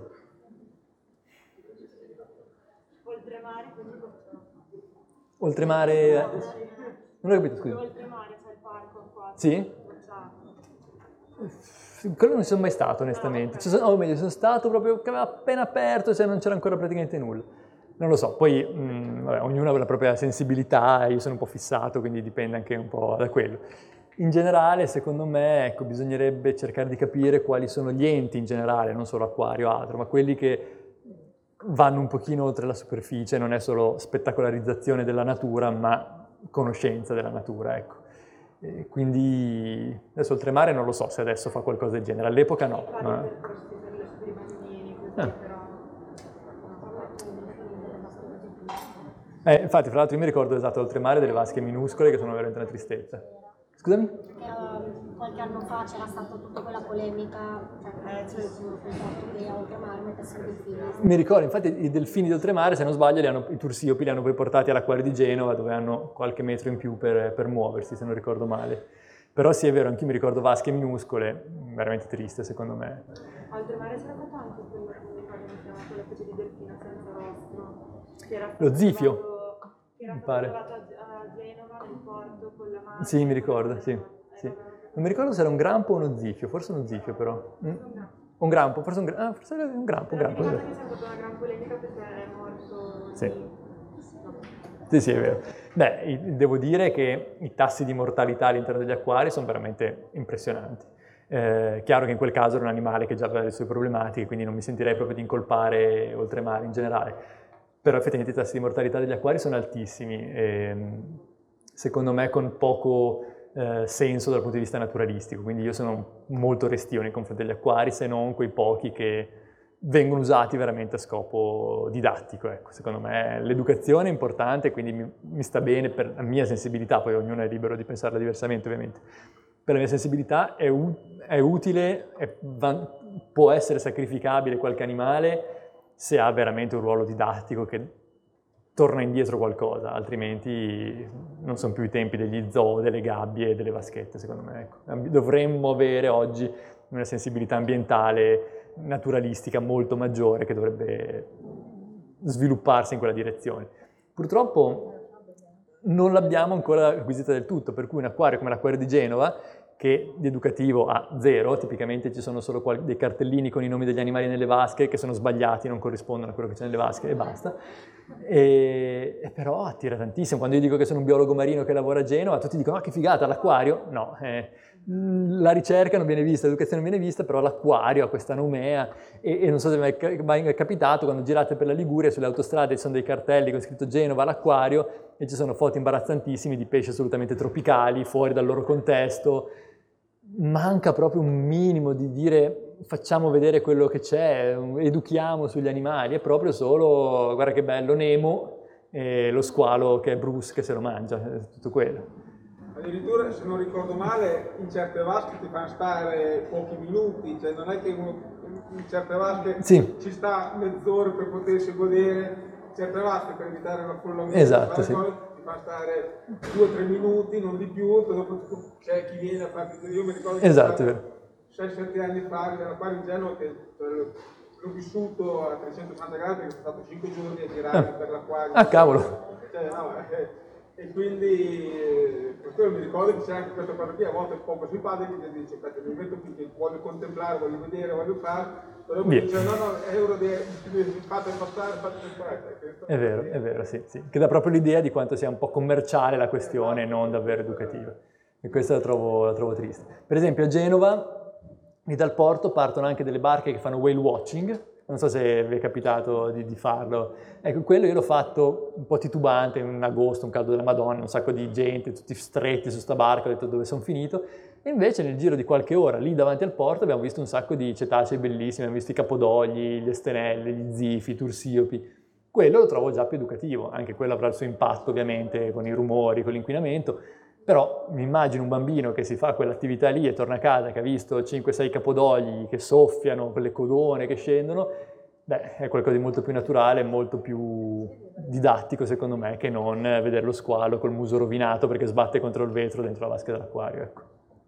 Quindi secondo me più si sta nella natura e, no- meno negli zoo e neg- negli acquari meglio è, a meno che appunto non ci sia qualche acquario molto ben fatto che, che trasmetta qualcosa di un po' più educativo. Ecco. Dimmi. Qual è tipo in, Italia la zona che ha più, cioè, più varietà di pesci? Cioè quella che è più zoologicamente piena? Ok, beh, domanda difficilissima. Ehm, Anche tipo nel mondo, non so. Beh, allora, nel mondo la massima biodiversità marina, quindi il numero più ampio di specie nello stesso posto, è il famoso triangolo dei coralli che comprende praticamente diciamo, Filippine, Male- Thailandia, Malesia, Indonesia, nord dell'Australia, diciamo, quella zona lì. Lì c'è una biodiversità veramente mostruosa. Ehm, poi diciamo, tutte le zone di reef, quindi di barriera corallina, sono di solito piuttosto ricche, così come sono ricche anche molte acque fredde, che non si penserebbe, ma ci sono zone, per esempio i fiordi norvegesi, veramente, o canadesi, veramente ricchi di vita. Il Mediterraneo di per sé è una zona molto ricca, un'alta biodiversità, è considerato un hotspot di biodiversità. E il problema è che eh, non tutta la diversità diciamo, è facilmente visibile. Per esempio in Indonesia, che dicevo, c'è una diversità ricchissima, ci sono tanti animali veramente minuscoli eh, che stanno molto nascosti, che non si vedono facilmente e, e, la barriera corallina è meno ricca. Per esempio, io personalmente che eh, da ragazzino ho visto l'uno e l'altro, ero rimasto molto impressionato dal Mar Rosso, per dire, dove ti infili nell'acqua e sei circondato da un sacco di pesci, che non in Indonesia, che devi andare a frugare fra le alghette per trovare il gamberetto di 3 cm, tutto criptico, che eh, adesso magari preferisco, però come impatto è diverso. E lo stesso forse in Mediterraneo, secondo me, eh, c'è tanta ricchezza, tanti animali molto affascinanti in ambienti sabbiosi. Quindi per esempio la riviera romagnola di cui parlavo prima in realtà offre tantissimo, è anche spiaggiato, ci sono un sacco di animali che difficilmente si vedono in altre zone. Però se doveste portare i ragazzini a vedere cose è molto più facile vederle da scogliere un po' più rocciose, come per esempio appunto quelle, quelle liguri. Secondo me come impatto, considerando anche che mh, molte zone sono molto antropizzate, Forse mi verrebbe da dire che in Sardegna ci sono tanti, tanti posti in cui si vedono tanti animali a, con una certa facilità. In generale però forse eh, per vedere cose alla superficie conviene andare nei posti un po' meno affascinanti, per esempio eh, dove c'è l'acqua un po' più torbida, mm, non so, vicino a zone un pochino più portuali oppure eh, in ambienti come l'Adriatico dove c'è molto nutrimento, perché lì molti animali stanno anche a poca profondità mentre invece dove c'è l'acqua bella trasparente gli animali tendono a scendere e quindi quello che si vede sono, principalmente alghe. Quindi in realtà ecco, posti che non considereremmo così belli, magari non, sono così ricchi di, di, vita nella loro interezza, possono essere proprio affascinanti da esplorare così a pelo d'acqua. Ecco. Quindi appunto di nuovo l'Adriatico, io ho, ho, lavorato tanto ad Ancona, la zona del Conero per chi la conosce è, posto, è piuttosto torbida ma ha una quantità di vita da vedere in snorkeling che è 20 volte la quantità di vita che si può vedere a Portofino, che è uno dei posti più rinomati d'Italia ed è comunque bellissimo. Quindi ecco, cercare posti un po' così, un po' torbidi, un po' nascosti, spesso in realtà offre molti più incontri che dei posti più rinomati, ecco. Dimmi. E sempre per il discorso che io sono assolutamente ignorante in materia, se hai qualcosa da raccontarci sulla questione pesca, visto che hai citato anche prima la questione allevamento, non allevamento. Ok, ok anche, anche, per noi che non siamo del, cioè, di cui non, non, sappiamo niente, qual è il nostro impatto, quali sono le abitudini che possiamo avere noi per... Ok, beh, una questione giustissima, molto complessa che meriterebbe qualche ora di dibattito, diciamo. Eh, in breve eh, io vi direi questo, che purtroppo oggigiorno la maggior parte degli stock ittici, cioè delle, dei, dei, dei banchi di pesce di cui ci nutriamo, sono in sovrapesca eh, con livelli di sovrapesca veramente pazzeschi. Quindi purtroppo il nostro consumo di pesce, come lo mangiamo attualmente, è davvero poco sostenibile. E, ehm, ci sono eh, sistemi di pesca più o meno impattanti, per esempio alcuni dei pesci che mangiamo derivano dallo strascico, lo strascico è una pratica veramente super distruttiva. E considerate che nel momento in cui una barca con la rete a strascico ara il fondale per, di solito sono cale da 4, 5, 6 ore e porta su, riguardo a tutto quello che c'è nella rete, circa il 95% del peso, 97 a volte, è scarto, cioè roba che non viene commercializzata e viene ributtata in mare.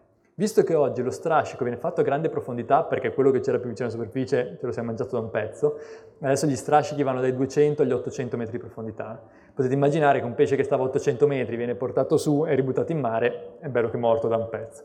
Quindi in realtà l'impatto dello strascico è mostruoso. E però purtroppo le lobby della pesca, i giri sulla pesca sono così potenti che anche in Europa, dove ci sono state un po' di diverse emozioni per ridurre lo strascico, poi non è mai passato niente, ci sono sempre stati dei veti. E, ehm, secondo me, ecco, una buona pratica potrebbe essere quella di iniziare a mangiare meno organismi che vengono dallo strascico. E questi sono eh, i gamberi, le canocchie, eh, le capesante, eh, le rane pescatrici, eh, le sogliole, i rombi, questi vengono quasi tutti dallo strascico. Poi ecco c'è la questione dell'allevamento che eh, è molto dibattuta. Io sono un grande sostenitore della, dell'acquacoltura perché per la mia esperienza credo che oggi si sia arrivati a dei livelli di acquacoltura poco, poco impattanti sull'ambiente marino e, e, molto sostenibili. Quindi io personalmente mangio eh, solo pesce di acquacoltura, che purtroppo però in Italia è salmone o trota per acqua dolce, branzino e orata fondamentalmente, è difficile trovare altro, quindi un po' limitata la scelta diciamo. E abbiamo anche il problema che, che noi siamo abituati a mangiare pesci generalmente predatori, il pesce spada, il tonno, la spigola, eh, l'orata, il salmone, sono tutti grandi predatori. E quindi è chiaro che è come se noi sulla terraferma, invece di allevare le mucche, cercassimo di mangiarci i lupi o gli orsi, facessimo allevamenti di orsi, e cosa dai da mangiare all'orso per crescere? Mucche. E dove le prendi le mucche? Le vai a cercare nel bosco e le porti, ammazzi le, le mucche nel bosco per dare da mangiare agli orsi. Ecco, questo è un po' un paradosso, ma è quello che succede in mare. Noi alleviamo l'orata e l'orata cosa diamo? L'orata è un predatore, bisogna dargli pesci. Dove li prendi questi pesci? Pescandoli quindi c'è qualcosa che non funziona. Diciamo che comunque è vantaggioso secondo me per il fatto che eh, i pesci che vengono utilizzati per creare queste farine, questi pellet che vengono poi dati da mangiare ai pesci d'allevamento, sono generalmente sardine che vengono pescate con sistemi che non sono impattanti sul fondale, è già un bel passo avanti, invece di arare le gorgonie o okay, che le prendiamo a mezz'acqua. E poi sono pesci che, visto che la pesca sta eliminando i loro predatori, stanno come stock abbastanza bene. Cioè, mentre i pesci spada si stanno estinguendo, le sardine ce ne sono ancora. Per cui forse è più vantaggioso prendere un po' di quelle sardine per poi darle da mangiare all'orata che ci mangiamo che non pescare l'ultimo tonno, l'ultimo pesce spada. Giusto, dici mangiamo, mangiamo, le sardine. È vero, però eh, le sardine per esempio secondo me sono piuttosto sostenibili. Non è facile però convincere tutti a mangiare solo sardine e non la bistecca di pesce spada anche perché mm, siamo, eh, nella nostra società abbiamo anche voglia di cose pronte. La bistecca di pesce spada la prendi, la metti sulla griglia, hai fatto. La sardina devi pulirla, toglierci l'interiore, tagliarci la testa. È un po' più brigoso, sono in meno disposti a farlo. Però effettivamente la direzione è quella. Secondo me, infatti, dal punto di vista così del paradigma alimentare, noi dovremmo mh, mm, passare, secondo me, piano piano a mangiare pesci erbivori. Per esempio, eh, se vi dicessi, secondo voi, qual è il pesce più consumato a livello mondiale, il pesce più mangiato al mondo. Vediamo cosa direste. Tonno, quasi tutti dite tonno, salmone, no, solo pesci parlo, solo pesci. Merluzzo, ve lo dico io qual è, la carpa. Un animale che noi mm, vediamo giusto nelle, nelle pozze, Viene, eh, circa 5 miliardi di tonnellate all'anno di pesce, son, com, com, di, di, carpe vengono eh, mangiate più di qualunque altro pesce. Dove? Soprattutto in Asia. E la carpa è un pesce che appunto la, la reazione vostra è stata piuttosto eloquente, mm, che schifo. Eh, però, eh, però eh, se mh, mm, la maggior parte della popolazione mondiale mangia carpe invece che tonno ci sarà un motivo. E parliamo anche di paesi come la Cina, il Giappone, che comunque la loro cultura alimentare ce l'hanno, non dico il paese sull'isolotto sperduto che non ha altro da mangiare che la carpa e per forza mangia la carpa. In realtà pensate che la, la, l'allevamento della carpa risale a circa 5.000 anni fa, è una delle, cose, de, delle attività umane più antiche di cui si abbia notizia, diciamo, dal punto di vista di grandi numeri. E solo che noi nella nostra cultura la carpa come idea ci fa un po' schifo. Eh, però effettivamente la carpa come viene, un secondo, come viene mh, allevata? La carpa basta mettere in una pozza d'acqua con un po' di alghette e quella sta. Addirittura 3000 anni fa i cinesi ehm, facevano gli allevamenti di bachi da seta, per la seta, e sotto ci mettevano delle, delle vasche con le carpe, perché le carpe mangiavano i rifiuti, le cacche del, del baco, il, il, bozzolo rovinato, il baco morto, E quindi avevano creato quella che si chiama policoltura, cioè un animale che alimenta un altro, che alimenta un altro, che è qualcosa che si sta cercando di ricreare adesso, 3000 anni dopo, con degli impianti eh, moderni. Quindi secondo me l'acquacultura è ancora impattante, impattante sicuramente, però è la direzione giusta e con un po' di tecnica attuale, diciamo, applicata a nozioni di 3000 anni fa, secondo me si può rendere ancora meno impattabile per l'ambiente, ancora più sostenibile. La pesca invece, secondo me, ha raggiunto quello che poteva fare, più di così non, non, non, non si può eh, rendere meno impattabile. Ma d'altronde, se ci pensate, l'uomo è nato come cacciatore. Poi, non so, 10.000 anni fa circa, ha detto non possiamo più continuare ad andare a, a, a uccidere animali in giro, cerchiamo di allevarli. È passato da cacciatore ad allevatore. Per quel che riguarda il mare siamo ancora cacciatori, siamo indietro di 10.000 anni, stiamo ancora cacciando i pesci nell'ambiente. Forse è il momento di passare all'allevatore, con le sue problematiche, anche l'allevamento a terra ovviamente ha tutte le sue problematiche, lo sappiamo, però è la direzione secondo me da intraprendere e poi pian piano da migliorare le cose per cercare di renderlo il più sostenibile possibile. La pesca oggi crea grossi problemi perché per la deplezione degli organismi, target, quindi degli animali che ci mangiamo e togliamo dal mare, per tutto il bycatch, cioè tutto quello che viene su e noi non mangiamo, che appunto in alcuni casi arriva al 97% di quello che peschiamo, che è un numero secondo me impressionante, e, e, anche per l'impatto che crea sul fondale. Noi distruggiamo con le reti, con le lenze il fondale, ma quel fondale lì è importante perché è come se fosse un bosco, se noi distruggiamo un bosco non ci troviamo più neanche gli animali che stavano nel bosco ovviamente. Se noi eradichiamo le gorgonie, le grandi spugne, le grandi alghe, non ci sono più gli animali che poi noi andiamo a, a, a prendere per alimentarci. Quindi la pesca secondo me oggi è davvero poco poco sostenibile. Mi... Sì, il metodo di, di, cattura, cioè se è pescato allevato dovrebbe esserci sempre. No, no, la tecnica no. Direi di no, normalmente non, non, è, non è, obbligatorio, quindi normalmente no. E, diciamo, gli, i pesci, gli animali in generale, anche i gamberi, i molluschi che vivono sul fondo, di solito è strascico, però non è detto. Dicevi, scusi? No, che poi in realtà anche cioè, i pesci hanno la loro stagionalità, cioè nel senso certo. che non viene rispettata. Poi. Esatto, sì, c'è anche una questione della stagionalità, giusto, che eh, diciamo ha, ha mh, pro e contro, nel senso che da una parte effettivamente eh, non viene rispettata negli allevamenti, e questo è certamente un problema, ma anche nel, nella pesca. E in realtà quando spesso viene sfruttata la stagionalità, che è peggio ancora. Per esempio, eh, le seppie nostrane, mediterranee, le troviamo in commercio in primavera, maggio di solito, che costano anche poco perché ce ne sono tante, le troviamo tante.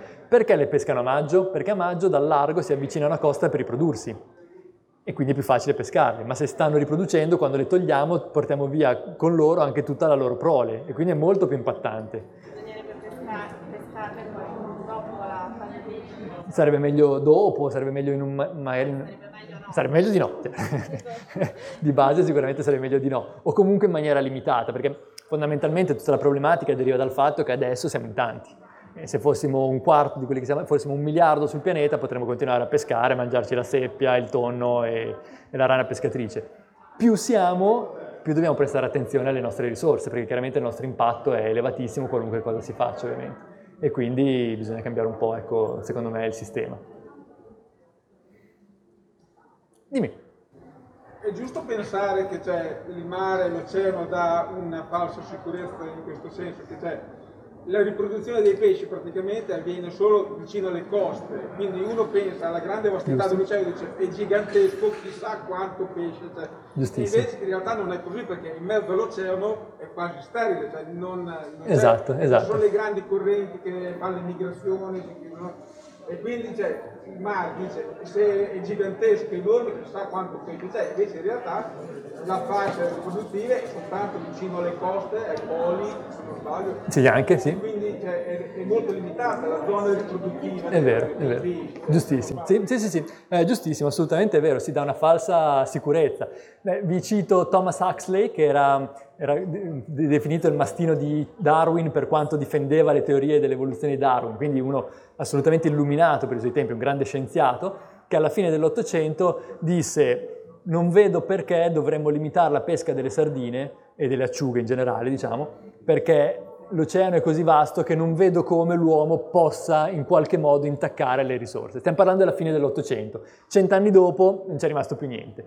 Ed era un illuminato, non era uno che passava di lì per caso e ha detto sta cosa, era uno scienziato, quindi effettivamente la, la, le conoscenze man mano hanno portato effettivamente a questo. Sì, il mare è grande, ma in mare aperto non c'è quasi niente. Pensate che i, i pesci sono, considerando anche quelli di acqua dolce, sono quasi 34.000 specie, tantissime, i mammiferi sono 5.000 per darvi un'idea. Di queste 34.000 pesci che vivono quasi esclusivamente in mare aperto, o magari comunque anche vicino alle coste, ma comunque che non si avvicinano mai più di tanto alle coste, sono circa, le specie sono circa 600, di 34.000. E guarda caso di quelle 600 sono quelle che mangiamo, il tonno, lo sgombro, il pesce spada, la sardina, l'acciuga, la, la ringa, sono queste, perché noi siamo abituati a pescare effettivamente questi pesci che stanno in mare aperto, che sono prestanti, che sono buoni effettivamente da mangiare, eh, tutto il resto effettivamente, quindi noi pens- andiamo ad intaccare quelli che sono di mare aperto, ma che sono una minoranza, sono pochissimi, anche quelli sono comunque prevalentemente costieri, più ci allontaniamo dalla costa meno c'è o quantomeno dal punto di vista dei pesci, poi magari per altri organismi è un po' diverso, ma effettivamente è come andare, come dicevi tu, verso un deserto, quindi questo è vero, ci dà una falsa speranza, tanto il mare è grande, no, non così tanto, non per tutto quantomeno, giustissimo, è vero. Giusto. E Grazie. Ti ringraziamo allora per il tuo intervento e volevamo, volevo solo dire due cose molto belle che hai detto oggi mentre facevi il tuo intervento.